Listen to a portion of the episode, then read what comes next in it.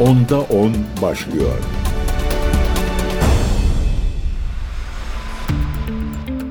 Değerli CGTN Türk takipçileri ben Gökün Göçmen 10'da 10 programına hoş geldiniz. Gecenin sıcak gelişmesiyle başlayalım 10'da 10'a. Çin deprem ağları merkezinden açıklanan bilgiye göre Çin'in Şinciyan bölgesinin Aksu ilindeki Wuxi ilçesinde 7.1 büyüklüğünde deprem meydana geldi. Deprem yerin 22 kilometre derinliğinde gerçekleşti. Aksu Bölgesel Acil Durum Müdürlüğü'nden yapılan açıklamaya göre depremin merkez üssü Wuxi ilçesine bağlı Yamansu kasabası olarak belirlendi. Aksu'da meydana gelen depremin ardından artçı sarsıntıların devam ettiği bilgisi paylaşılıyor. Şu ana dek kayıplara ilişkin bir veri elimizde bulunmuyor ancak gelişmeleri sizlere aktarmaya devam edeceğiz diyelim ve bugün Türkiye Büyük Millet Meclisi'nde yapılacak bir oylamaya dönelim. Çünkü bu oylama her ne kadar Ankara'da yapılacak olsa da etkileri uluslararası çapta olacak. Meclisin en önemli gündem başlıklarından biri İsveç'in NATO'ya üyeliği. İsveç'in NATO'ya katılımına ilişkin protokol bugün Türkiye Büyük Millet Meclisi Genel Kurulu'nun gündemine gelecek. Kuzey Avrupa ülkesinin NATO'ya üyeliğine ilişkin protokolün kabul edilmesi için genel kurula katılan milletvekillerinin salt çoğunluğunun oyu gerekiyor. Yasanın parlamento onayının ardından Cumhurbaşkanı Recep Tayyip Erdoğan tarafından da imzalanması gerekmekte. İsveç, Türkiye Büyük Millet Meclisi'nde kabul edilmesi ve Cumhurbaşkanı Erdoğan tarafından imzalanması halinde NATO'nun 32. üyesi olacak. İsveç'in NATO'ya üyeliğine ilişkin protokol Dışişleri Komisyonu'nun gündemine ilk olarak 16 Kasım'da gelmişti. Katılım protokolü Meclis Dışişleri Komisyonu'nda 26 Aralık'ta kabul edildi. Protokole AK Parti, Cumhuriyet Halk Partisi ve MHP evet oyu verirken İyi Parti ve Saadet Partisi hayır oyu vermişti. Dem Parti ise oylamalara katılmamıştı. Rusya'nın Ukrayna harekatının ardından ABD planları çerçevesinde İsveç ve Finlandiya 2022 yılında askeri ittifaka katılma talebinde bulunmuştu. Ancak Türkiye iki ülkenin Ankara'nın terörist olarak gördüğü grupları koruduğu iddiası ile bu üyeliğe onay vermemişti. Ancak aradan çok zaman geçmedi. Köprünün altından çok sular akmadı. Ancak Türkiye'de İsveç'in NATO üyeliğine ilişkin ibre olumlu yöne doğru kaymaya başladı.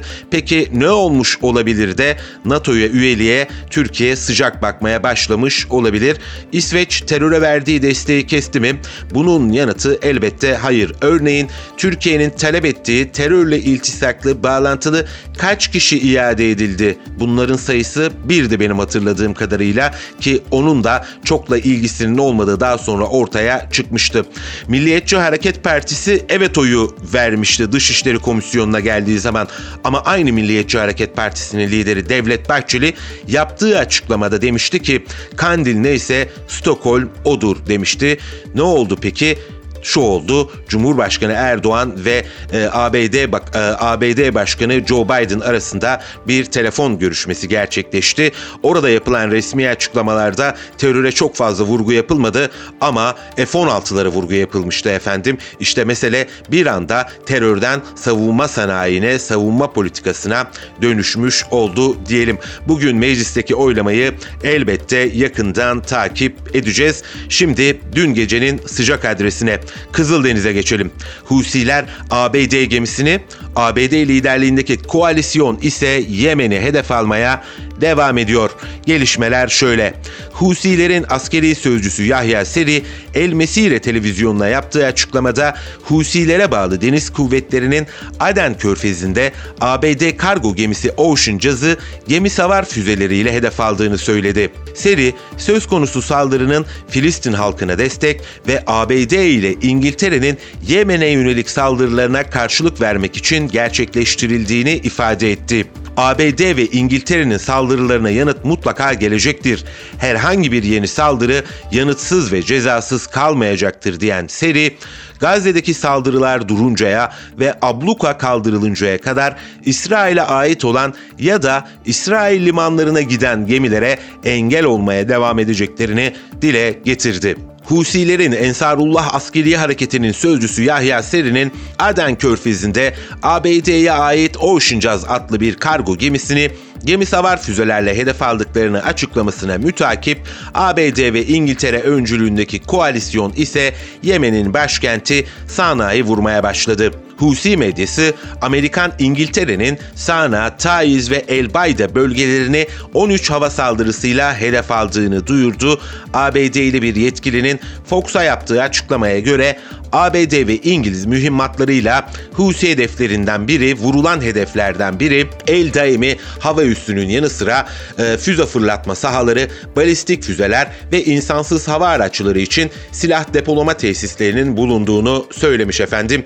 Amerika Birleşik Devletleri'nin saldırısı ilk değil son da olmayacak. Dünkü saldırılarla ABD son 10 günde Husilere yönelik 8. saldırı turunu gerçekleştirdi. Ancak Husileri durdurmayı başaramadı ki ABD, Joe, ABD Başkanı Joe Biden da doğrudan bunu itiraf ediyor. Demişti ki e, katıldığı bir toplantıda Husileri durdurmayı başarabildik mi? Hayır ifadeleri ne kullanmıştı. E, ancak tabii Yemen'e saldırmak için bekleyen sırada bekleyen e, tek güç ABD ve İngiltere değil bir de Avrupa Birliği var. AB Dışişleri Bakanları Yemen'deki Husi güçlerinin İsrail'e tepki olarak Kızıldeniz'deki ticari gemi trafiğini engelleme girişimine karşı alınacak önlemleri görüştü. AB Dış Politika Yüksek Temsilcisi Joseph Borrell toplantı çıkışında yaptığı açıklamada birlik üyesi ülkelerin Kızıldeniz'de ticari gemi taşımacılığını güvence altına almak için bir askeri operasyon başlatılması konusunda prensipte anlaşmaya vardıklarını açıkladı.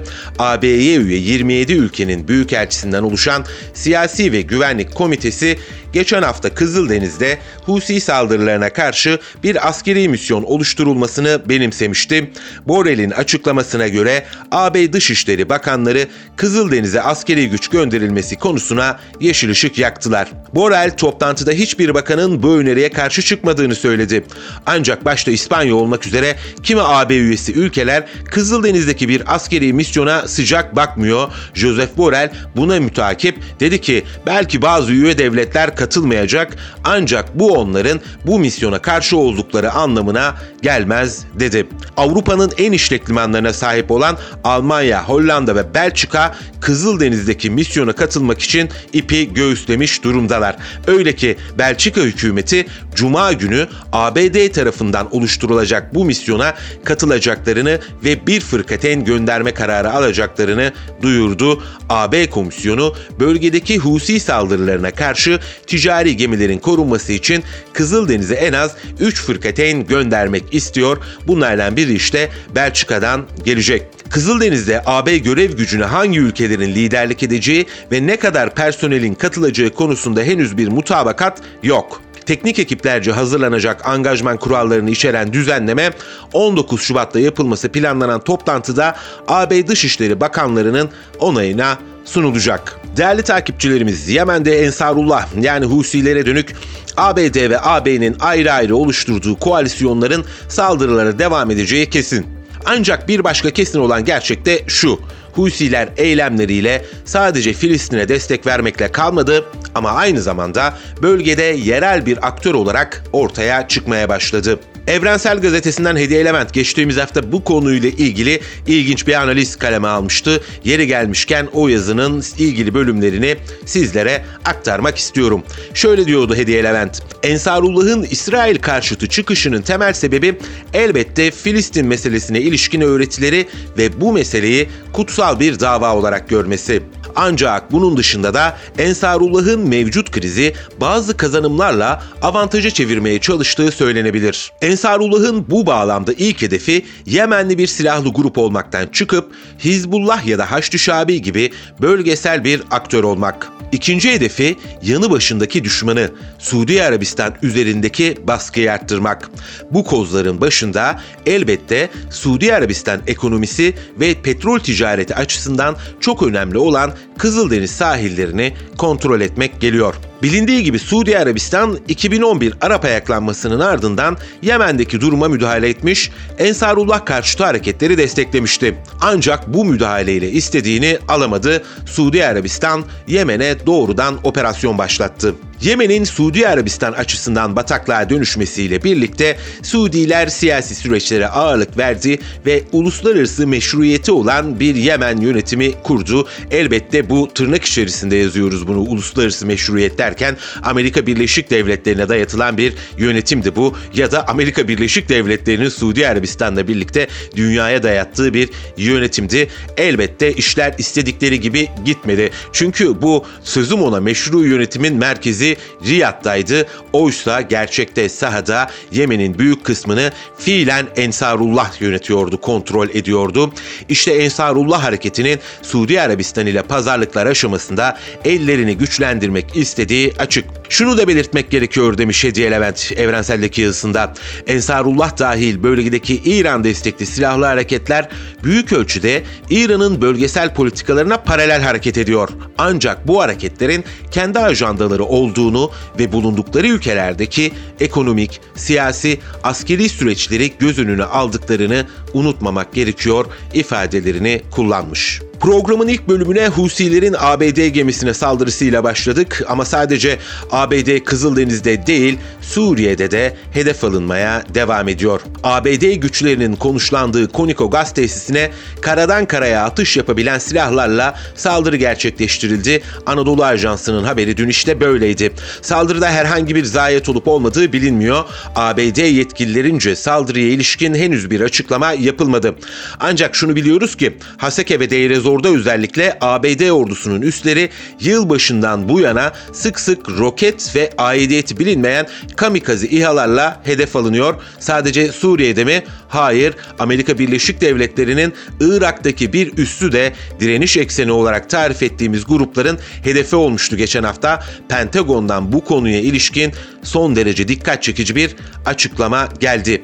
Pentagon sözcü yardımcısı Sabrina Singh gazetecilere Irak'ın Enbar vilayetindeki ABD askerlerinin de bulunduğu Aynel El Esed askeri üssüne hafta sonu yapılan saldırı hakkında değerlendirmelerde bulundu. Singh, Irak ve Suriye'de ABD askerlerinin bulunduğu üslere 7 Ekim 2023'ten bu yana toplam 143 saldırı gerçekleştiğini anlattı. Ancak Pentagon sözcü yardımcısına göre 20 Ocak'ta düzenlenen saldırı öncekilerden çok daha büyük çaplıydı. Saldırının İran destekli gruplar tarafından yapıldığını iddialayan Singh, saldırı sonrası travmatik beyin yaralanması tedavisi gören iki çalışanın görevine geri döndüğünü savundu. ABD Merkez Kuvvetler Komutanlığı'nın internet sitesinde yapılan açıklamada İran destekli militanlar denmişti onlara. 20 Ocak'ta yerel saatle 18.30'da Irak'ın batısında bulunan Ayn Esed askeri üstüne balistik füzelerle e, saldırılarda bulundu denmişti CENTCOM'un sitesinde. Açıklamada füzelerin çoğunun hava savunma sistemleri tarafından engellendiği ancak bazılarının üste etki ettiği kaydedilmişti. En az bir Irak askerinin de yaralandığı ifade edilmişti. Üste yapılan saldırıyı daha sonra Irak'ta İslami Direniş adlı grup üstlenmişti. Söz konusu grup Gazze'deki saldırılara yanıt ve ABD öncülüğündeki koalisyon güçlerinin bulunduğu merkezlere saldırı yapacaklarını e, bir kez daha tekrarlamışlardı efendim. E, işte ilk bölümün başlıkları bu şekildeydi. Çin deprem ağları merkezinden gelen açıklamayı aktardık. Ardından bugün meclisin gündemine döndük. İsveç'in NATO üyeliği kritik önemde. Ee, bakalım kimler hayır oyu verecek, kimler evet oyu verecek. Adeta Türkiye için, Türkiye'deki siyasi hareketler ve partiler için bir turnusol kağıdı olacak. Bunu özellikle takip etmek gerekiyor. Ve en nihayetinde de gecenin sıcak adresi Kızıldeniz'e, Yemen'e gittik. Husiler ABD gemisini vurdu. ABD öncülüğündeki koalisyon Yemen'e hava saldırısı düzenledi. Son 10 günde 8 kez Yemen'e saldırdılar ancak Husilerin operasyonlarını durduramıyorlar. Şimdi de sıraya Yemen'e saldırmak için Avrupa Birliği'nin geçtiğini görüyoruz. AB dünkü toplantısında dedi ki biz de bir misyon oluşturacağız ve 3 fırkateynle bu misyona katılacağız dedi. Hadi keyifli bir müzik molasına gidelim sonrasında kaldığımız yerden devam edeceğiz. Onda 10 devam ediyor.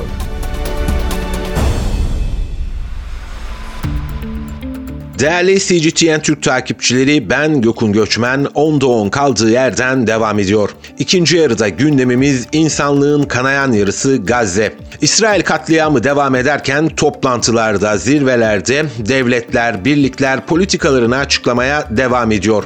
İlk açıklama Filistin Direniş Hareketi Hamas'tan gelsin. Amerika Birleşik Devletleri'nde yayın yapan bir haber sitesi İsrail yetkililere dayandırdığı haberinde dedi ki İsrail yönetimi Hamas'a iki aylık bir geçici ateşkes önerdi. Ee, bunun karşılığında ise rehinelerin tamamının serbest bırakılmasını öneriyor. Ee, Katar ve Mısır aracılığıyla bu önerinin Hamas'a iletildiğini e, aktardı. ABD'de yayın yapan Axios internet sitesi. E, gazeteye göre, haber sitesine göre öncelikli olarak kadınlar ve 60 yaş üstündeki erkekler serbest bırakılacaktı.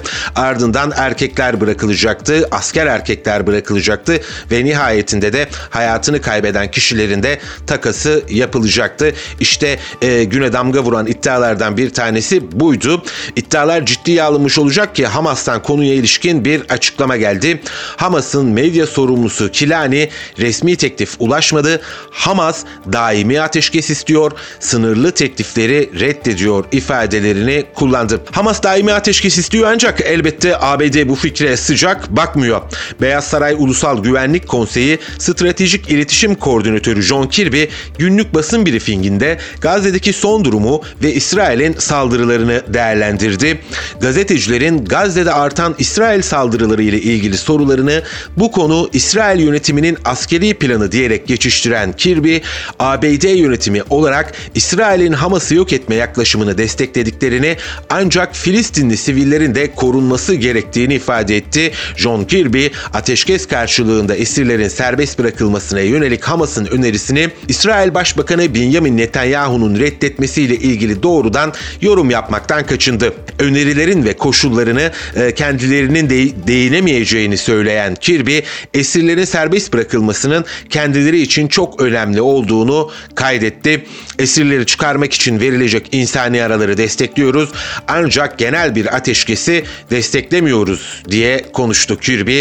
Hamas'ın İsrail'e e, karşı savaştığını söyledi, katliamlar yaptığını iddia etti ve bunun neticesinde de adeta gerçeği başüstü çevirircesine İsrail kendini savunuyor diyerek klasik argümanlarına dönüş yaptı.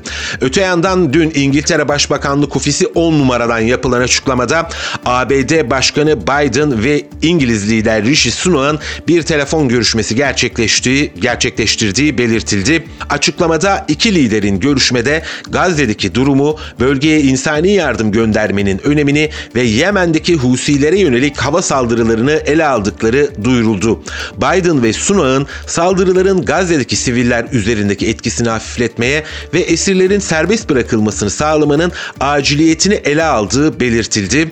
Açıklamada Başbakan Hamas'tan gelen tehdidi yok etme çabalarında İsrail'i desteklemenin İsrail ordusunun sivilleri korumaya daha fazla özen göstermesi ve uluslararası insancıl hukuk sınırları içinde faaliyet göstermesi zorunluluğunu ortadan kaldırmadığını vurguladı dendi. Açıklamada Biden ve Sunak'ın esirlerin Gazze'den çıkarılması ve bölgeye daha fazla insani yardım girişi için çatışmalara daha fazla insani ara verilmesi konusunda birlikte çalışmaya devam etme konusunda anlaştığı aktarıldı. İki liderin yardımların bölgeye girişi için Ashdod dahil daha fazla rota oluşturulması konusunu da görüştüğü, mevcut rotaların etkinliğinin arttırılmasını ele aldığı da vurgulandı. Açıklamada ayrıca liderler İsraillerin ve Filistinlilerin barış ve güvenlik içinde yaşayacağı iki devletli çözümün her zamankinden daha önemli olduğu konusunda hemfikir olduğu ifadeleri kullanıldı. ABD ve İngiltere'den tabii iki devletli çözüm önerileri geliyor ama iki devletli çözümden ne anlıyorlar orası da muamma bunu da belirtmek gerekiyor. Zira Amerika Birleşik Devletleri'nin gönlünde yatan devlet olmayan bir Filistin devleti. Zira biliyorsunuz devleti diğer e, aktörlerden ayıran şey şiddet kullanma kapasitesi, silahlı gücünün bulunması. Amerika ise Washington yönetimi ise ordusuz bir Filistin hayal ediyor. Burası da çok açık. Şimdi iki devletli çözüme dair dün başka bir açıklamada Avrupa Birliği'nden geldi. Avrupa Birliği Dış İlişkiler ve Güvenlik Politikası Yüksek Temsilcisi Joseph Borrell, Orta Doğu'da iki devletli çözüm için müzakerelerin İsrail istese de istemese de süreceğini söyledi. Borrell, AB Dışişleri Bakanlarının Belçika'nın başkenti başkenti Brüksel'deki toplantısı sonrası yaptığı açıklamada Gazze'deki sivillere yardım ulaştırmak, esirleri kurtarmak ve sivil kayıpları önlemek için İsrail'in saldırıları ve bombardımanını durdurmaya çalışmanın öncelikli ve aciliyet olduğunun altını çizdi. Orta Doğu'da iki devletli çözümden başka bir alternatif olmadığını vurgulayan Borel, bu çözüm doğrultusunda İsrail'in kurulacak Filistin devleti için güvence sağlaması gerektiğini ifade etti.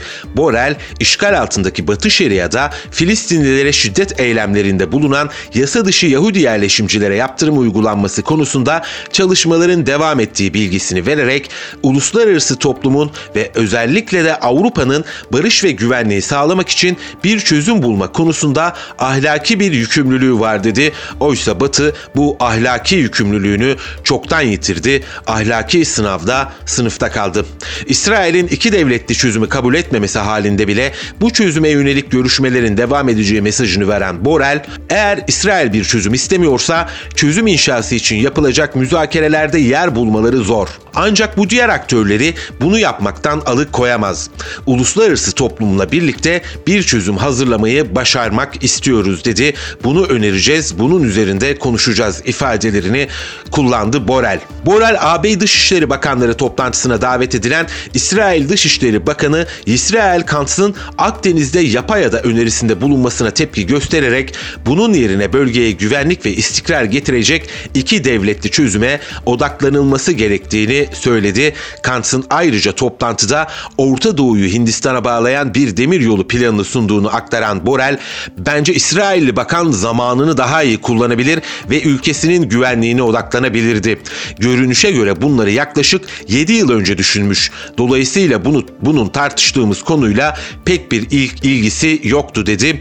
Borel, AB üyelerinin İsrail'in güvenliği ve komşularıyla yan yana yaşamasını sağlayacak sürdürülebilir kalıcı barışın sağlanması için Filistin devletinin kurulması gerektiğini açıkça ifade ettiğini kaydederek buna rağmen İsrailli bakanın görüşlerini değiştirmeyi başaramadıklarını da itiraf etti. Filistin'in ardından Ukrayna kriziyle devam edelim. Rusya ve Çin'den önemli açıklamalar geldi zira. Rusya'nın talebi üzerine Birleşmiş Milletler Güvenlik Kurulu Ukrayna'ya silah transferlerini görüşmek için toplandı. Rusya Dışişleri Bakanı Sergey Lavrov burada yaptığı konuşmada tüm tarafsız uzmanlar açıkça görüyor ki Ukrayna krizinin barışçıl bir şekilde çözülmesinin önündeki en önemli engel Batı'nın Kiev'e olan desteğidir dedi. ABD'nin Ukrayna'ya verdiği destekle sadece Rusya'ya savaş açmadığını, Avrupa'ya ekonomik olarak zayıflatmaya çalıştığını da savunan Lavrov, Avrupa Birliği ülkeleri Washington'ın onlardan talep ettiklerini itaatkar bir şekilde yerine getiriyor ve Ukrayna'ya silah sağlıyor. Kendi depolarını boşaltıyorlar. Bu depolarda tekrar Amerikan askeri endüstrisi tarafından doldurulacak değerlendirmesinde bulundu.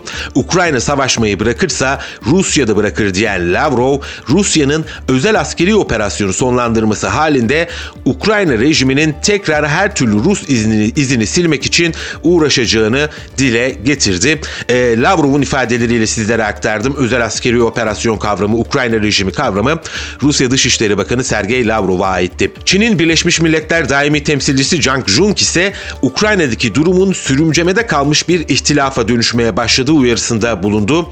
Çin bunun için endişeleniyor ifadelerini kullandığı bu çatışmalar küresel istikrarsızlık ve güvensizliği tetikliyor ifadelerini kullandı.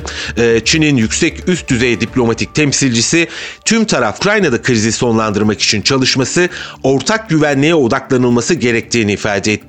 NATO'nun doğuya doğru genişlemesinin güvenlik ve güven boşluğunu daha fazla derinleştireceğini savunan e, Jung çatışmanın kazananı olmaz, müzakerelere acil başlanmalıdır dedi. Çatışmaların sadece daha fazla sivilin hayatını kaybetmesine neden olacağını aktaran Jung, barışın savaş alanına daha fazla savaş transfer ederek elde edilemeyeceğinin de altını çizdi.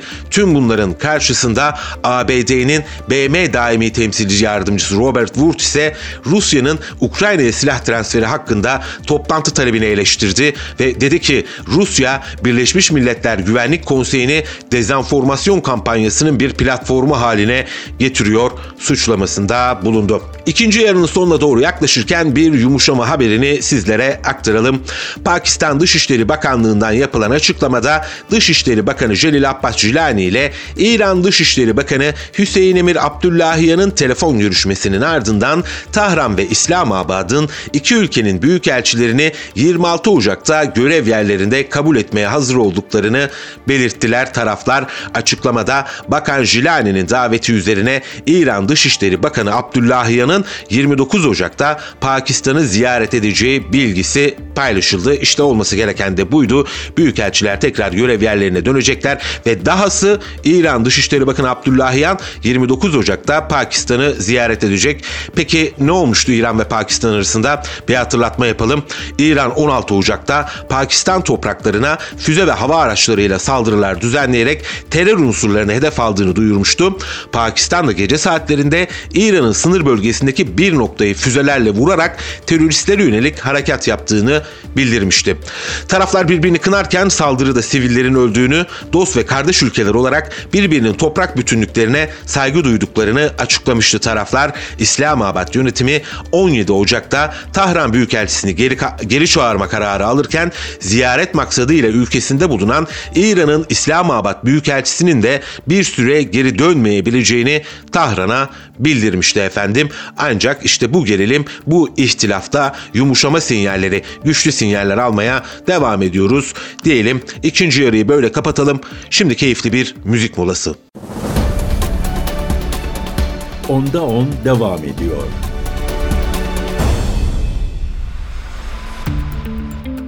Değerli CGTN Türk takipçileri ben Gökün Göçmen 10 Doğu'nun son bölümündeyiz. Yıkılan bir cami üzerine inşa edilen bir ibadethane, binlerce kişinin, binlerce Müslümanın kanı üzerine kurulan bir tapınak haberiyle başlayalım. Hindistan Başbakanı Narendra Modi dün Adyoha kentinde Hindu tanrısı Ram için inşa edilen bir tapınağı açtı. Törene on binlerce kişi katıldı. Tapınağın yerinde 1992 yılına kadar 16. yüzyılda Babürlüler tarafından inşa edilen Babür Camisi bulunuyordu. O yıl bir tapınak bir grup Hindu tarafından yıkılmış, bunun üzerine başlayan protestolarda ülke genelinde 2000'e yakın kişi hayatını kaybetmişti. Hindular Tanrı Ram'ın o noktada doğduğuna ve Babür Camisi inşa edilmeden önce orada bir Ram tapınağı bulunduğuna inanıyor. Caminin yıkılmasından bu yana Hindu milliyetçisi siyasetçiler burada Ram yapmak için bir siyasi kampanya başlatmışlardı. Burada bir tapınak inşa edilmesi için başlatılan hareket Modi'nin bugün iktidarda olan Janata Partisi'nin 90'larda güçlenerek siyaset sahnesine girmesini sağlamıştı. 3 katlı tapınağın inşası 217 milyon dolara yani yaklaşık 6,5 milyar TL'ye mal oldu. Hindistan'ın ekonomik durumunu, Hindistan halkının ekonomik durumunu göz önüne alınca bir tapınağa 6.5 milyar TL ayrılması size ne kadar mantıklı geliyor. Tapınak için Ram'ın 130 santim boyunda bir heykeli de yapıldı. Birkaç ay içinde genel seçim düzenlenecek Hindistan'da Modi'nin bu tapınağı siyasi çıkarları için kullandığını savunan muhalefet açılış törenine katılmadı. Bugünkü yaşam enerjisinin ortaya çıkışı töreninde dini sözler tekrarlanıyor, ateş etrafında dini ritüeller gerçekleştiriliyor. Bunların sayesinde Tanrı Ram'ın heykel veya fotoğraflarına kutsal bir yaşamın zuhur edeceğine inanıyormuş efendim Hintliler. Modi dün tapınağın yalnızca ilk katını açtı. Bazı Hindular tamamlanmamış bir tapınakta tören yapılmasının dine aykırı olduğunu düşünmekte. Yetkililer tapınağın tamamlanması ile birlikte günde 150 bin ziyaretçi çekeceğini düşünüyor. Bu yüzden kent büyük altyapı yatırımlarıyla bu duruma hazırlanmakta. Son haftalarda yeni bir havalimanı ve tren garı açıldı. Birkaç yeni otel inşa edildi.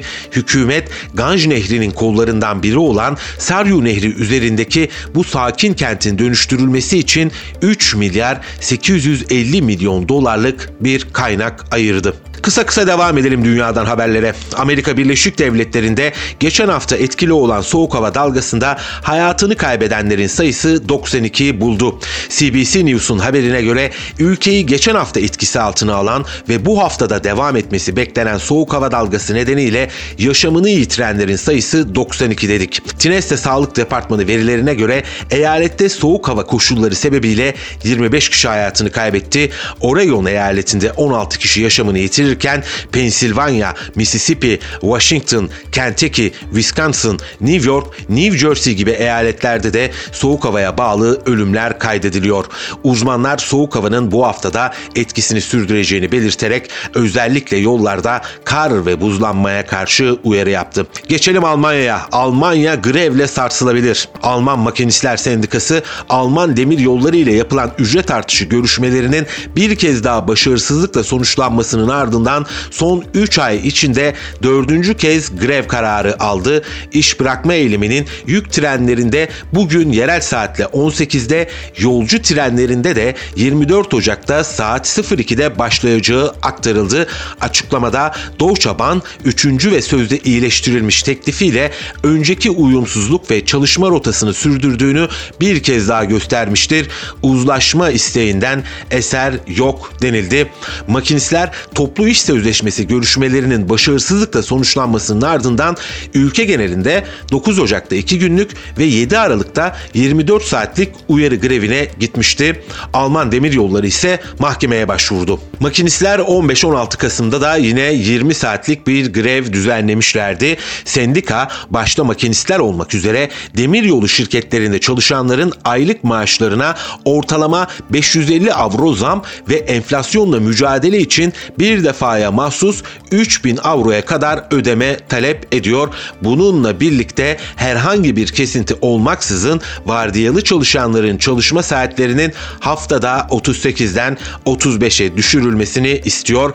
Alman demir yolları ise makinistlerin maaşlarına Ağustos ayından itibaren ortalama %4.8'lik artış ve Nisan 2025'ten itibaren de %5'lik bir artış önermişti. İşte bu öneri sadaka gibi bu öneri e, Alman işçileri Alman sendikası tarafından kabul edilmedi.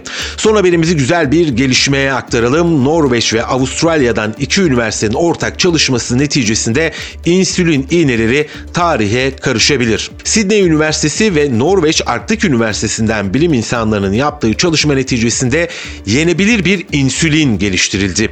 Bilimsel dergi Nature Nanoteknoloji'de yayımlanan araştırmaya göre yenilebilir insülin kapsül formunda ya da bir parça çikolatanın içinde gözde görülmeyecek biçimde nano taşıyıcılar yoluyla yerleştirilerek vücuda alınabilecek. Araştırmaya katılan isimlerden biri olan Arktik Üniversitesi'nden Profesör Peter McCord, insülini bu şekilde almak daha doğru çünkü vücudun acil şekilde insüline ihtiyaç duyan bölgelerine maddeyi hızlıca ulaştırabiliyoruz dedi. Günümüzde birçok ilaç ağız yoluyla alınsa da diyabet hastaları şu ana kadar insülini vücutlarına enje, enjekte etmek zorunda kaldılar. McCord bu problemin nedeninin nano taşıyıcılarla vücuda alınan insülin, insülinin midede parçalanması ve dolayısıyla ihtiyaç duyduğu bölgeye ulaşamaması olduğunu söyledi.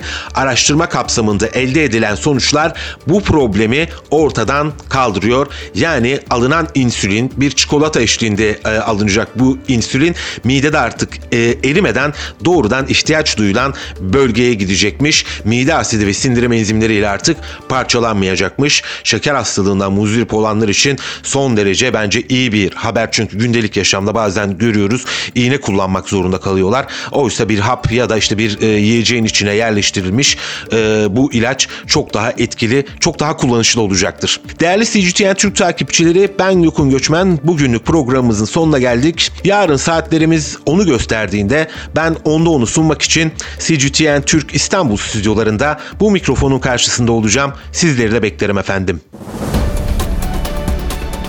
Onda 10 sona erdi.